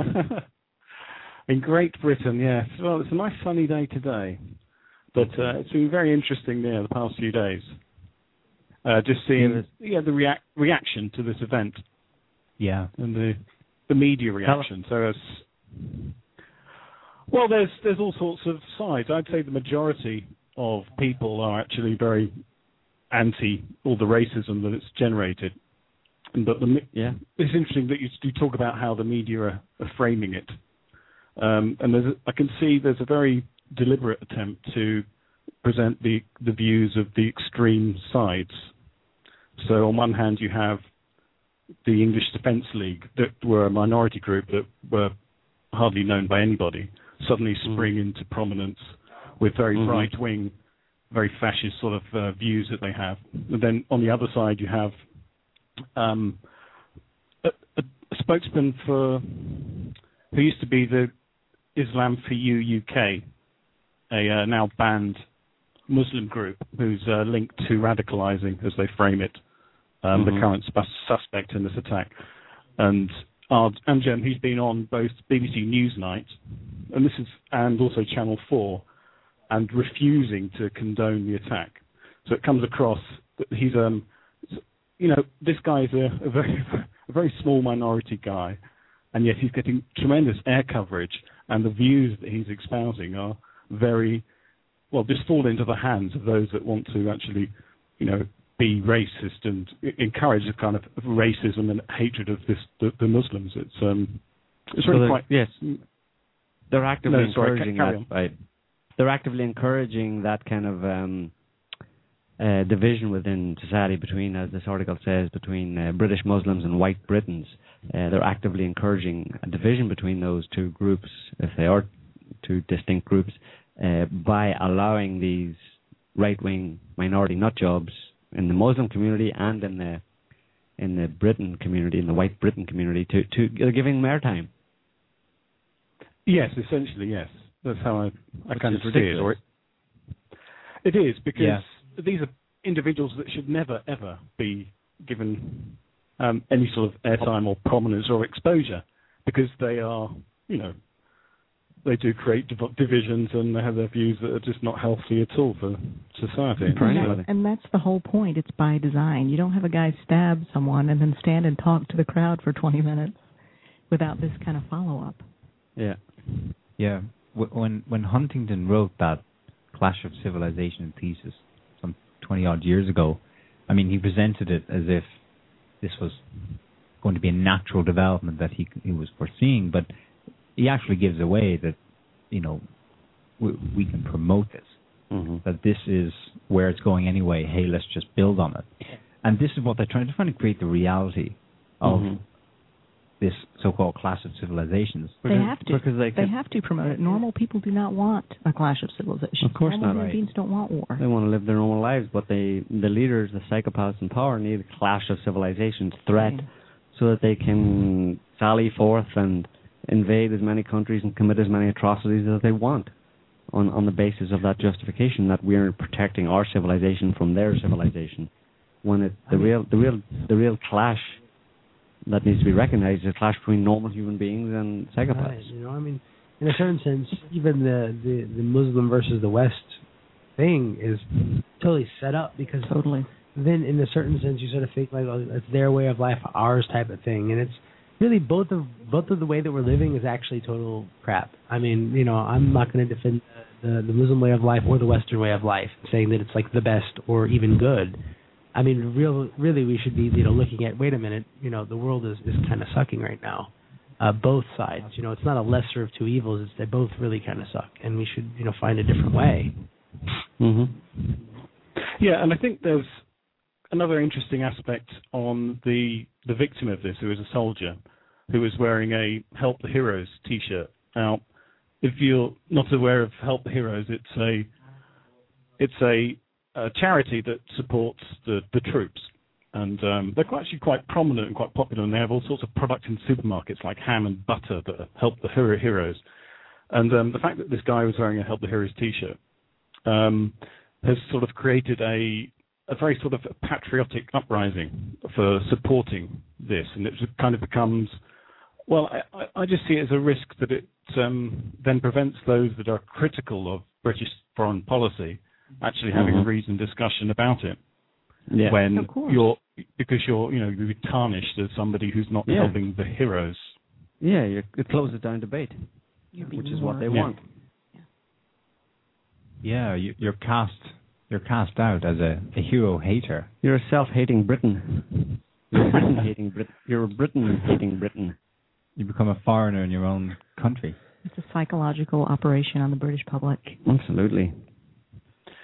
Oh yeah, and I was going to say the An- Anjem Choudary, he was making those views on Newsnight. I watched a couple of them, and he was you know, basically saying that, but this is British foreign policy. But then because he would not um, Condemn. uh, abhor the yeah or abhor or condemn the, the actual killing, it then became you know a way of discrediting the whole of his his argument against British foreign policy and the, their actions abroad.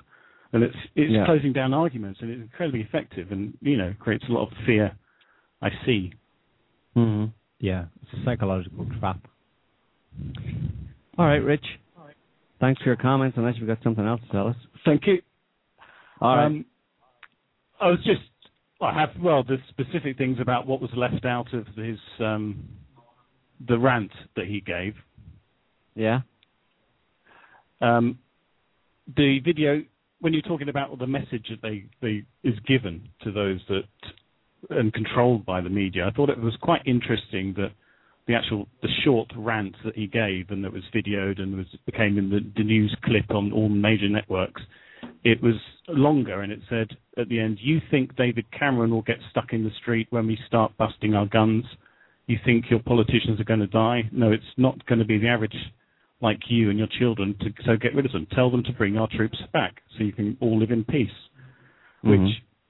what he did was absolutely uh, disgusting. Yeah. Um, don't Absolutely. that. But I just found that- that interesting how media sort of sound bites and edits what they want, what message they want to provide. They edited that out, but at the same time, I think that was part of the the psyop that this killing was, and this guy was. I would say this guy was most likely mind programmed in some way, or in so, some way manipulated to do what he did. Uh, but the problem is that he, like we mentioned before, that he gives this fairly reasonable, makes these fairly reasonable comments about that this that what he did, not that it's in any way ever justifiable, but that his motive was the the killing of Muslims in other countries and essentially British foreign policy. This is blowback, uh, and that's something that puts the responsibility to some extent on the British government. Um, but the problem is that that's the kind of thing that you know people who are trying to tell a bit of truth uh, and spread a bit of truth uh, around the world and on the internet and stuff have been saying, and now it's now it's to some directly extent associated with a it's knife wielding madman. Exactly, Yeah. you know. It's the oldest trick in the book. I mean, Ah. thousands of years of this over and over and over again. That's what. Well, uh, here's the thing: like when it comes to that, like violence is never an acceptable response. You know, I mean, even even you can understand, like you can step back and say, okay, well, I understand why you came in there and did that, but that doesn't make it okay. Like it's not okay to go and stab some soldier in the street. No, I mean, don't think that- anyone's saying it's okay. Never. No, but that's the thing. We're not No. saying that, but we're Exactly. we're saying that we understand uh, his his Well, you can in his how the terms his motive. the argument of well this is what you're doing to other people you know kind of thing is really not necessarily a good tack to take i think in my in my opinion because it does have that undercurrent of justifiability and violence is never justified think of the words. No, no. Think of the words they put in Osama bin Laden's mouth, which was that we did this because we want the U.S. and Israel out of Palestine. Mm-hmm. Absolutely. A worthy cause for millions who, who do care. yeah. That's tarnished. Right. And I get your point about the violence never being justified, and I completely agree. But I think the idea is that he brought up the point that, you know, Muslims, Muslim terrorists, in quotation marks, didn't just grow organically out of nothing. Right, he brought up right, the point that uh, it's cause and effect, you guys, Yeah. and that's the simple point. So he brings it up. He's actually surprisingly it's man. not because we're saying that they are basically like they put these things on so i mean like even even the the, the Right. muslim population they aren't actually real there aren't any real terrorists they have to make it up Mm-hmm. um and that's because as a general rule people just don't like going around stabbing Mhm. you know Did you notice anything strange about the weather in the UK recently, Rich? Well, apart from today being sunny, but the the rareness of it being sunny is a hot topic of conversation. Everybody is talking about the fact that it's actually warm today, um, because Right. it, it has we we have not had any sort of warmth. We've had just this horrible damp freezing um, for the last well. I can't, it's been so long, like six months or so. It feels like this winter is never ending. It's unbelievable, Mhm. and everyone's Yeah. aware of it. So And what strikes me is that they would not like people to be noticing their their environment changing. Yeah. Let's give them something to talk about. Yeah. Uh, next thing you know, yeah, I suppose. terrorist attack, government meeting, terrorism terrorism. Yeah. got to get them terrorists All right, Rich. Thanks for your call. No, thank you ever so much. Yeah, keep it up. Cheers. Okay. Thanks, Take care. Yeah, good night. Cheers. Yes. So, yeah, I mean, the point on the terrorism aspect of it that the British government and everybody else who's been given been giving been given official airtime or airtime to present the official stories, calling that act uh, the other day, the stabbing the other day in London, terrorism. It's a terror attack officially. Um, but the thing about it is, is that this guy killed a British soldier Right. outside an army barracks, Right. And he killed a soldier of a country that is at war. Right. Um, but the acts of the acts of the of the of the army of the British Army It- when they kill civilians is not terrorism, Right. but when he kills a soldier, it is terrorism. It- people would say, that whole situation is just a gigantic setup because I'm not on either side, to be quite honest. I mean, Mm. I'm on the side that's like the government really, um, they kind of suck at what they do with the economy, with the laws, with the maintaining the roads, with the, the they, they kind of are really bad at everything, and they're going around and hurting all these different people, and so it's like it's the it's the own people against the government, and these this Muslim problem, the quote unquote Muslim problem, is being carted in. And it's all about like yeah they kill us we kill them and stuff like that. And it's like that's really not the point Mhm. you know? I mean if we if we took care of the psychopathic people in power Mhm. then the soldiers wouldn't be over there doing it anyway Mhm. so thinking about it in terms of oh those soldiers they're doing this bad stuff it's like yeah that's because the guy up there signed a piece of paper and he, t- he told a bunch of really aggressive mind program 19 year olds who, who volunteered for the army right or wrong whatever to go do that. What did you expect them to do? You gave them guns and you said, "Hey, you're going to have to shoot people. It's you or them. It's you or them." That's what they say to you in, in boot camp all the time. You or them. You or them. They ingrained that into you. You send some 19 year old kid who's been radicalized in boot camp over there. Yeah, he's going to do that kind of stuff. That's you know, it's the our soldiers against them or their terrorists or whatever. That's just, it's such it's such complete distraction from the fact is it is really the the the bricklayer versus the government. That's all that is carted in to keep the regular, everyday middle class, lower class people from ever saying, "Hey, wait a minute." You know, our social security sucks. The weather's changing. You can't protect us. Whenever anything happens, you don't take care of us. You don't do any of the stuff that you're supposed to do. Mhm. You don't do any of the stuff that you promised that you're going to do. You don't do anything that we pay you taxes for. So why do we have you around? And to keep people from asking that question, they card in this Muslim problem. Oh, it's the terrorist, and our soldiers are over there. And then we start arguing about whether or not soldiers who go into a country are killing people.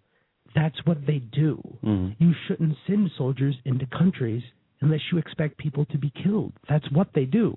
Yeah, I mean, there's no, there's no such thing as a peaceful soldier. You don't, you don't put a soldier into a town and not expect him to mow everybody down. But most of the British and You American know? public believe that their soldiers are over there being uh, peaceful. peacekeepers, didn't you? There's no such thing as a peaceful army. But most people believe that there is. Army they're is- fighting a good fight. No, there's no such thing. They're, they kill people. Yes, sometimes it might be necessary. Maybe I don't know. That's an argument for another day, right? But if you send an army into a country and then start complaining that they're killing people, it's like, well, then maybe you shouldn't have sent them there in the first place. hmm But that's kind of the the point that people are trying to make. Some people are trying to make, and Exactly. making that point, and then saying to the British public, "Well, don't get so indignant when it come when the chickens come home to roost type of thing. When you get some uh, when you get a return attack." But the chickens aren't coming home to Well- roost because the government's doing both sides. Well, exactly. Right. But- But, but the chickens are not coming home to roost. Of course. That's the thing. It's all a distraction. Of course, but that's one step ahead. It's, I mean, you have to start at Social rock bottom. You have to start start at rock bottom with people and try and get them to go to level one, which is listen. You sh- you can't be indignant about this because of what's going on in other countries. Well, that's wrong Assuming- because you can be indignant about it. Well, you can be indi- well, you I'm can't. sorry. I'm you sorry. can't complain. I'm sorry. If some if Soldier X, if right, we're sitting out here right here in France, right, and they, they send their soldiers over to like oppress people all the time because that's the way that France sometimes likes to work. Okay, cool. If they go over and do that, I think that that's deplorable. I don't think that it's cool. But then if somebody comes from that country and bombs me or kills me, I'm still not going to be like, oh well, I understand why you're doing this.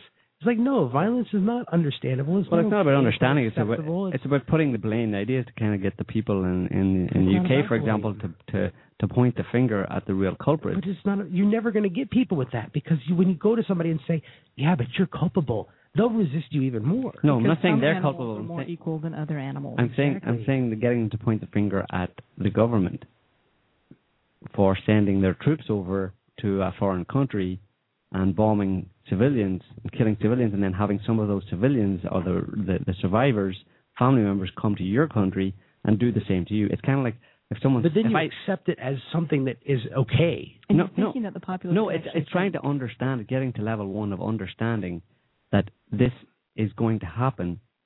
To get them to understand that this is going to happen if you allow your government to continue. If you do But not, if not you if, truth. if you support your government in sending troops over to foreign countries to kill civilians, this is the result. It's like it's, like saying to someone, if you slap that guy in the face, he's going to slap you back, and you can't wail and scream and say this is unfair when I slapped him in the face, could- and he slapped me back. I can't. I can't. The situation is really not the same. Well, that's an analogy which is- oversimplica- that's Well, an I think the problem is that you're expecting you you have this idea that people are actually capable of thinking and of putting you know and of They're gonna- understanding that all of all humanity is quote unquote equal, and that's just not the case. They don't look at it that way at all, and you're going to make. But they've been that way. You never succeed by making people feel that way. You never. I mean, because it's not about p- punishing. It's about bringing people back together. It's about establishing, you know, real lasting communities. It's about people looking around and saying, "Hey, we're all human beings. We're all in the same shit, and we need to stop the psychopath situation Mhm. going on." Not that we need to. I mean, because you, you, if you go in and you say, "Look, the reason this is happening is your fault," they just they won't be able to do it, and they'll go they'll go deeper into the, "Oh no, no, no, it's not," or "No, blah blah blah." blah, blah, Well, they've you been know? psychologically manipulated yeah, for so long. Yeah. Well, then I mean, you but can't get them on rational. But people at, at that level of, of dissociation or of at that level of mind programming are really lost. There's no way to reach them at all. If you can't reach them with a very simple cause and effect argument, well then I don't think you're going to be able to reach them with a psychopath and power argument. Yeah, you are. I I kind of tend to side with Joe on that one. I'm a I little bit think, on the I think that people, I think that people will understand eventually. I mean, of course, it's probably going to lead. To, you know, there'll have to be a few more collapses. I mean, I look at it in terms of like you know another ten to fifteen thousand years of human history, and by then we'll probably get it. Oh, you know. I mean, we'll be dead, but eventually, I mean, yeah, eventually the human race will either kill itself off or you know learn I don't to know. We haven't it. learned that much in the last ten to fifteen thousand years. Oh, so. we have a little bit. We Have have a little bit. Yeah, there's, there's a little bit more. You know, I I don't think so. I'd. I'd say we've gone in the opposite direction. I don't know. There's there's there's there's one two there's three people here that kind of generally get it. I mean, I think we're making progress. He left me out, by the way, since there's four of us here. No, it's- I I wasn't counting myself. I um. let I left Dan out because yeah. For obvious reasons. Well, something that struck me about the the Boston bombings is when I sat back and thought about it. This is something that happens on a daily basis in countries that are subject to invading armies, particularly the U.S. Army, but also British and European forces. And it's, I'm, I'm afraid to say, it's a daily reality for them. An improv- improvised explosive device of some kind goes off. People are killed, maimed horribly. And they pretty much have to just get on with things because it's going to happen in the next marketplace, the Mhm. next day, Mm-hmm. on the other side of town. Now, Boston bombings was a first thing that it happened in the U.S. Mm-hmm. And that may be part of the reason why it's being analyzed to death, to the point of, no, it didn't really happen. It was kind. There's a kind of a schizophrenic break from reality here, where it's all a hoax. It. I I didn't really just see what I saw, Mm-hmm. and it's worrying. But it. I don't know. Is it going to take more incidents to bring it home to Americans? What's going on? That what's being applied in Boston bombings is exactly what's being applied elsewhere. Mm. Well, that's a that's a way down the conspiracy hole as well for the average person. You know what I mean? Because you have to get them to accept a lot of things before uh, they would go there. You know, um, you have to get them to accept that.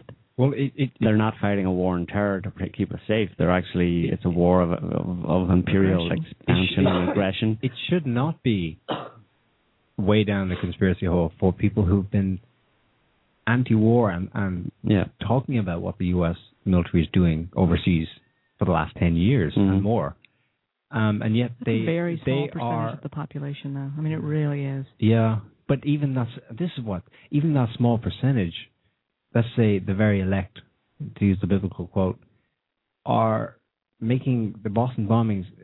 It, it becomes a particularly well. It it can't just have been uh, a bomb that went off and killed people. There had to have been something more to it because it was here. It was done in the U.S. Mm. You know. Um, Well, there might yeah there might need, there might there may have to be a few more similar kind of attacks before people just accept it as a new reality, as as a lot of people around the world have already accepted it as a new reality. You know, what I find interesting is is the whole idea that the government has for a long time been stage managing the the kind of blowback.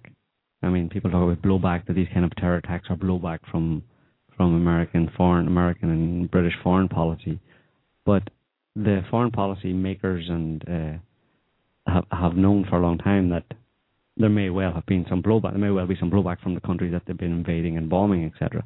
So what they do is they contain it in advance by carrying out those blowback operations themselves. That's a perfect way to, to do it, you know, um, because you kind of kill two birds with one stone in a way. You kind of control the response of the people at home, uh, in the sense of stopping them from ever understanding uh, the real nature of the foreign policy, uh, by by kind of terrorizing them and make creating the reality of this foreign threat as being really real, and this is why we're invading other countries because there are these attacks. And at the same time, you pre-demonize any of these potential, um, you know, any of your potential attackers, like anybody who'd come from a foreign country in the Middle East or whatever to, the UK or whatever and try and carry out a bombing. You do the bombings yourself and and have this lockdown, and and anybody who who ever might have thought of doing something against the British government or whatever in response to their actions abroad is kind of their they've been um, they've been kind of suppressed or controlled right from the beginning because they're they're thinking holy holy shit you know I mean I'm not going to get away with it it's already you know it's already happening other people are doing it but they don't realize it's basically the British government well, a lot of them maybe do think that it's the British government doing it but uh, you know what I mean? It's uh, they're they're set up in advance. They, these kind of people, seem that they think they do have some capacity to think down the line a little bit and set things up in advance. Mm. You know, which kind of is at odds with our idea of psychopaths having no understanding or no ability to to, to envision envision the future and, and, and plan for the future. The problem you know, is, just is live that from day to day. You know, evidence about psychopaths comes from the, from no, sometimes, but it usually comes from the scientific research done in like prisons and psychiatric wards. We're Mm. talking about failed psychopaths, Mhm. those who couldn't hack in society. And it's not that they can't plan and see the future. Outcomes that they think will be advantageous to them, which sometimes they are, sometimes they aren't. It's that they can't really extrapolate that in a way that isn't what they want to see. That's kind of non-linear, or yeah. Or, they or so we think. that they're smart enough that they're going to figure it. You know, it's going to go their way. Or so we think, you know. Or I mean, from what we can tell, right? Mm-hmm. From what we can tell, but again, all of that information comes from prison populations and psychiatric wards where those people are evaluated by doctors, and those are the failures. Those are the ones that couldn't hack it in society. So who knows uh, what kind of, you know, what's possible. I think that the, the core of, of the psychopath is more um, the inability to empathize with other human beings. The inability to empathize and sympathize is And I- so more, so much more important. And I do think it's obvious that they do have special psychological knowledge of how normal human beings operate and Yeah. what they react to and how they're easily hurted Right. and how to hijack rational thought with emotion. I think that their, their their their inability to have strong emotion influenced by others gives them a lot of time to sit there and think about why other people are doing that, and then in the end, it's it's their the core lack of empathy and conscience that is so important, as opposed to things like oh they might not have some sort of temporal reasoning or something like that.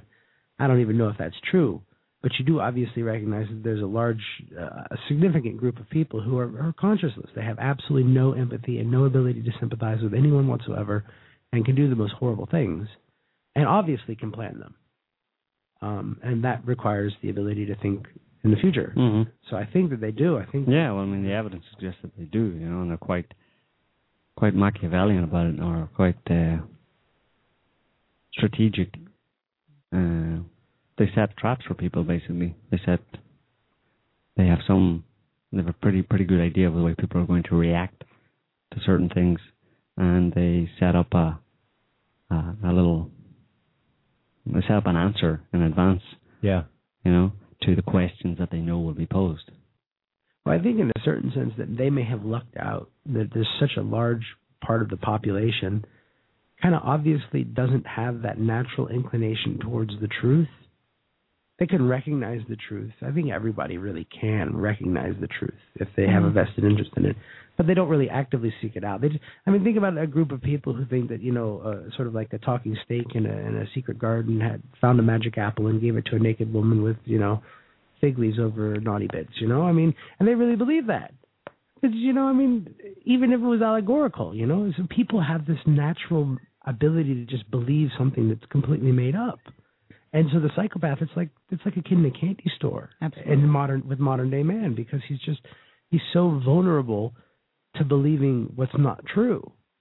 You know, which is why it's such an important thing for you to constantly just repeat the truth to people because if you don't, they forget it because somebody else comes in and repeats a lie.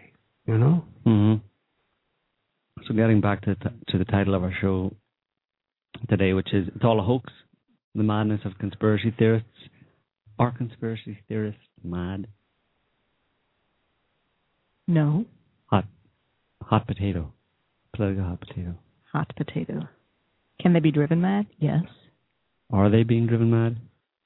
I Are think they for being herded? I think it's, Yes. some of them have been in it for so long that they really are getting tired and want the the, the easy answer. You know, the the they want to believe that the government is just going to make this big mistake, and they're going to just expose themselves. You know, when what they don't realize is that maybe there's some scope for that, but I think more likely is the fact that as they continue to do these, carry out these operations, and watch responses from people and analyze them as their kind of intel gathering capabilities increase or have increased over the years, they've just got better at it. Yeah. It's not that they're going to expose themselves all of a sudden because they're I think people um, believe in this actors thing for a lot of different reasons. One was, of course, to escape, you know, the pain of the realization of what's really going on. But a lot of it's ego. You know, people feel superior when they when they spot deception. I mean, Mm. there's the person who who delights in deceiving somebody, but then there's the other one who delights in saying, "Ha, I'm smart enough to figure it out." So, ah, you couldn't get me. Mm. And I think that a lot of people they like the thing because it's so simple for them to understand that they just just say, "Oh yeah, I see it. Okay, yeah, cool. Now I've got it figured out and I can move on." And not only that, but then there's no real danger anymore. Mm-hmm. Yeah. There's no there's no there's no masked men actually going into schools and shooting up kids. There's no people really setting bombs that chop off people's legs. And so that it's less dangerous, right? They can say like, well, the government's a problem, but now it's no longer a problem where they're killing us for their own ends. It's they're pretending to. So okay, we don't have to deal with it right now. Mm-hmm. What's frustrating to me is that these are the minds that should be helping other people figure stuff out. Mhm. These are the minds that notice something's wrong and they and they want to figure it out and they're just being so obviously vectored. It's so obvious. They're not paying attention to what really matters. They're not paying attention to what's really happening. It's just so frustrating because it's not necessary and they're just being so easily led by emotion and fantastical theories. theories and I wonder if there's some aspect of some kind of some forces at work in at work in the world uh, that are causing some kind of a psychological deterioration on a on a mass scale. that way. I mean, uh, is there any other evidence that that's going on? I mean, things are getting worse, right, in terms of the amount of uh, BS and nonsense and the crassness of the kind of distractions that people are being Mhm. offered. I mean, it has got pretty bad uh, over the past ten years. I mean, I mean the kind of stuff that people uh, entertain themselves with or are able to be entertained by Yeah. is pretty lowbrow, you know. Right. Uh, it's kind of push the button for the for the dopamine hit over and over and over Hit me, again. hit you me. know, Yeah. hit me, baby, one more time. Well, I, I suppose that that um that's a bit of a that question is a bit too philosophical. I think. I don't think we'll be able to. Well, I think there's loads of evidence to say, Well- yeah, people are getting dumber and more easily distracted. Look at reality TV. Well, no, here's, Yeah, here's the thing. You know, if you read like early Stoicism, you know, it's thousands of years old. This philosophy basically said this kind of stuff that that people are led by their emotions, and it leads them into terrible, bad situations. You know, so it's obviously been a problem that's been going on for a long time. Um, and you know, people just have to learn to step back a bit. There may be peaks and troughs Yeah, throughout there human civilization of, of You know, the hysteric, the the hystericization. the hist- hysteroidal cycle, or what, Yeah. did, what did Lobaczewski call it? You know, I mean, Yeah. people become hysterical, and then they basically, you know, shoot themselves in the foot uh, by Co- allowing psychopaths Yeah. to take control. You know, with all their promises of security, and then of course they attain none, and then you know something bad happens because random bad shit happens on Earth. You know, I mean, tornadoes, earthquakes, tsunamis, Is three it- hundred thousand people dead. Type Is it random though, You know, is it random? We don't know. or But- tied to the you know. stupidity of the human race en masse? Oh, I think I think I'd like to think that it it, it is sometimes, and sometimes I don't. I mean, I'd rather people wake up. That's and- another philosophical question that we can't answer. It's philosophical night. We're throwing out philosophical questions and providing no answers. no answers at all. We know all the answers, but we just uh, don't have time to explore them tonight. Um, I think unless any of our esteemed guests here and hosts have anything else to say on the topic, uh, we'll call it a night. Uh, I think we've dealt with the topic as it was presented fairly well. Um, if anybody has any more questions or more comments on it, we have a forum at cassiopaea.org. And you can find the forum link there. Um, so thanks to all of our listeners and to our few callers. Um, we'll be back next week. Same time, next Sunday. Same time, same place, Same place. on the internet. Cyberspace. On the interwebs. On the internet. Okay, so we will call it a night. Have a good night, everyone. Good night. Thank you.